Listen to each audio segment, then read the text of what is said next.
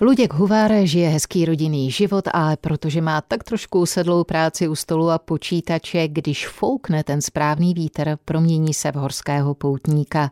V dětství to bylo určitě trampování a chození po Beskydech, ovšem časem k tomu přidal skály, no a hory se pak začaly i zvyšovat. Už léta do nich míří s partou vrstevníků, ale i horských legend, kterým je obklopen. Krátce po jednom výletu z Himalájího k mikrofonu Českého rozhlasu Ostrava pozvala Kateřina Huberová. Myslím si, že kolem sebe máme spoustu různě inspirativních lidí, stačí jenom pozvat si je do světa a pak se jimi nechat třeba nakazit. Nevím, jestli je to úplně možné v případě člověka, se kterým se potkávám teď, protože ten má zálibu v něčem, v čem člověk musí být trošku zdatný, vyžaduje to asi už opravdu mít nějakou fyzickou kondici a nějakou mimořádnou vášeň. Luděk Huvar miluje pobyt v horách a to všemi možnými různými způsoby. Jakými všemi možnými způsoby ty potřebuješ hory k životu? Hory potřebuju mít blízko. Začalo to už dávno, když jsme s kamarády začali trampovat. Jsem potkával různé lidi, tak mě posunovali jinam a v těch horách třeba výš. Takže z trampingu se stala vysokohorská turistika, se které byl kousek k nějakému lezení po skalách. Později to začalo lezením ve vysokých horách. Každý takový člověk má sen podívat se na ty hory nejvyšší, jako jsou Himaláje třeba, kde se nám podařilo se taky dostat, být úspěšní až, až na několikerý pokus. A teď právě mě se nabízí, nechci říct ani srovnání, jo, ale jenom spíš nějaký úhel pohledu. Když jsem se tu potkala s takovými lesci, jako já nevím, Libor Uher nebo Radek Jaroš a podobní jiní, jenomže v jejich případě, když si o tom povídáme, tak to už je najednou řeč o nějakých velkých expedicích, eh, má to daleko složitější zázemí, jenomže vy třeba teďka, poslední cesta v Himalájích, což je pár měsíců zpátky, když jste se vrátili, tak se seberete parta kámošů, eh, stejně potrefených a jaký je ten váš background k takovéhle cestě? No, Nemáme sponzory, kromě našich rodin.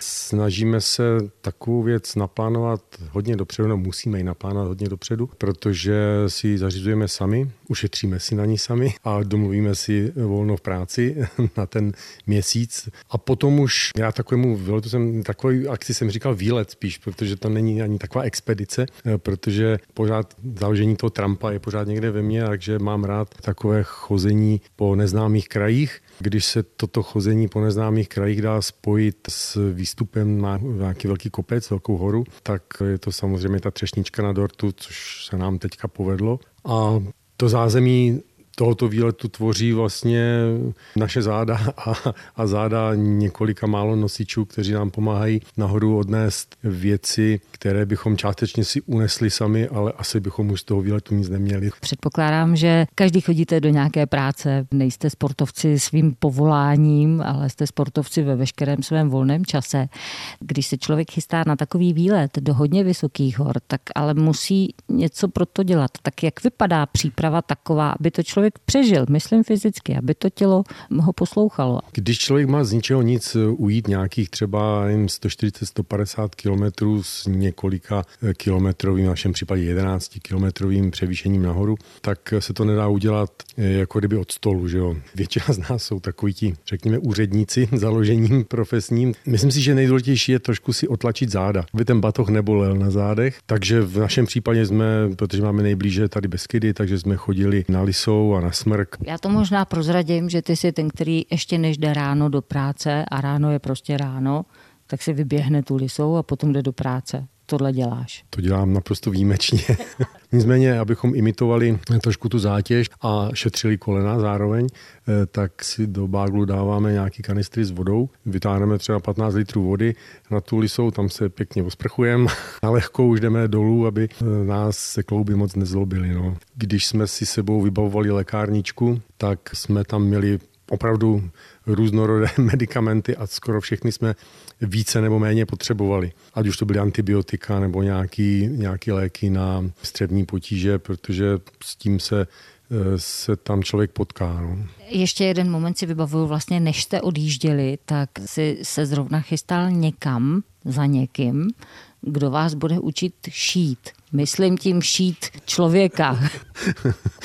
No, to je pravda, to, to jsem, si chtěl, jsem se chtěl naučit, protože třeba v Nepálu je lékařská pomoc relativně snadno dostupná. Nicméně tu první pomoc si člověk vždycky musí e, zařídit sám.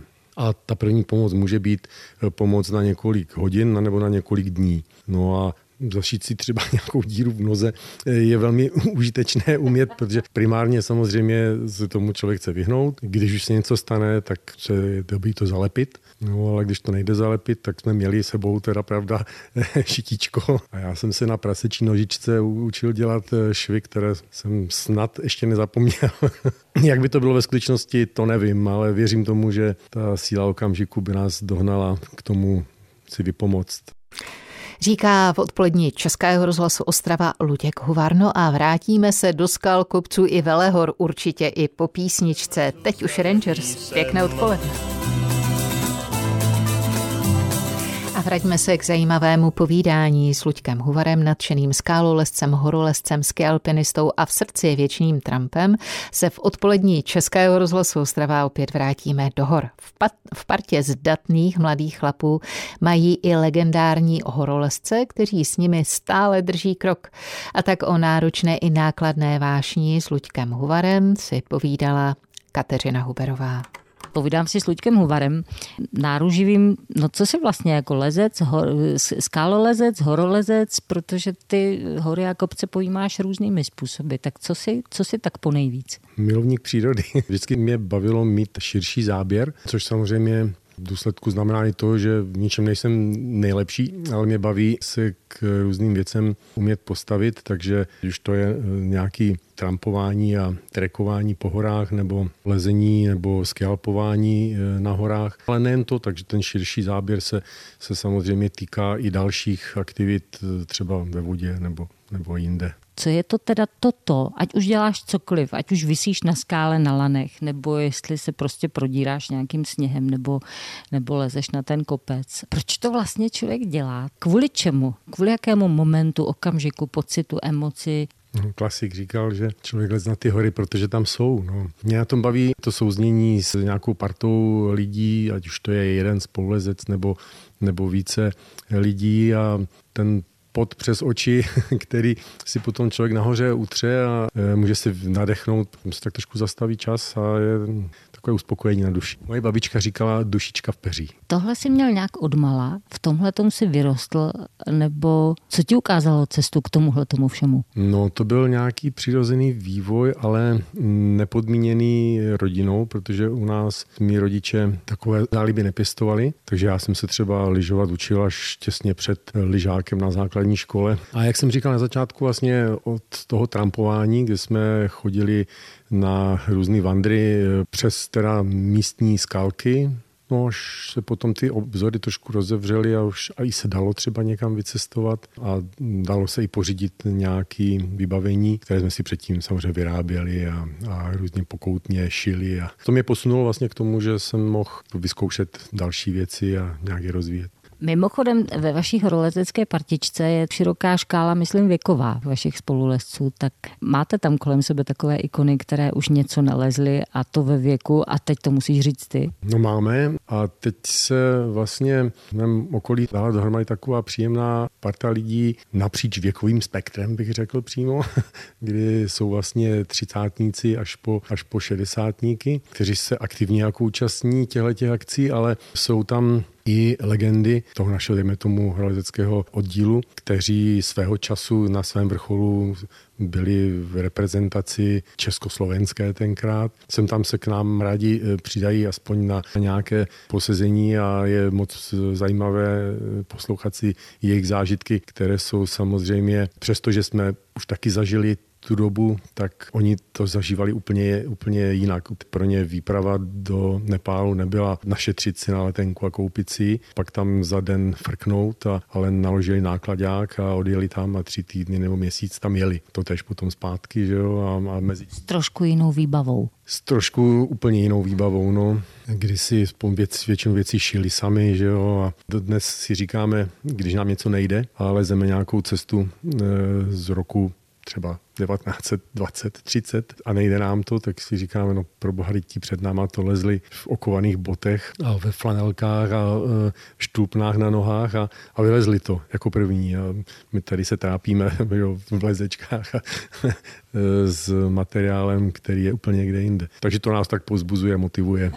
Jsme vlastně neřekli, který ten kopec jste si teďka dali v těch Himalájích. Těmi jsme začali, těmi to můžeme zavřít. My jsme si dali trek z vesničky Tumlingtar, která je více 400 metrů nad mořem a stoupali jsme odlehlou krajinou až na Merapík, který je více 6476 metrů.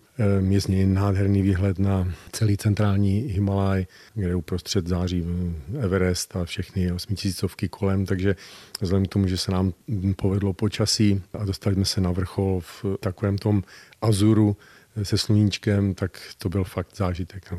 Když se člověk vrátí z takovéhle cesty a je nabitý tím vším, existuje nějaké jedno slovo, které by vystihlo to, co se mu děje uvnitř? No, jedno slovo nevím. Když se vrátí domů, tak to je něco jiného. Tak to už je taková radost toho návratu a už se to všechno nějak tak konzoliduje a člověk strašně dlouhou dobu si asi drží takovou tu náladu povznesenou.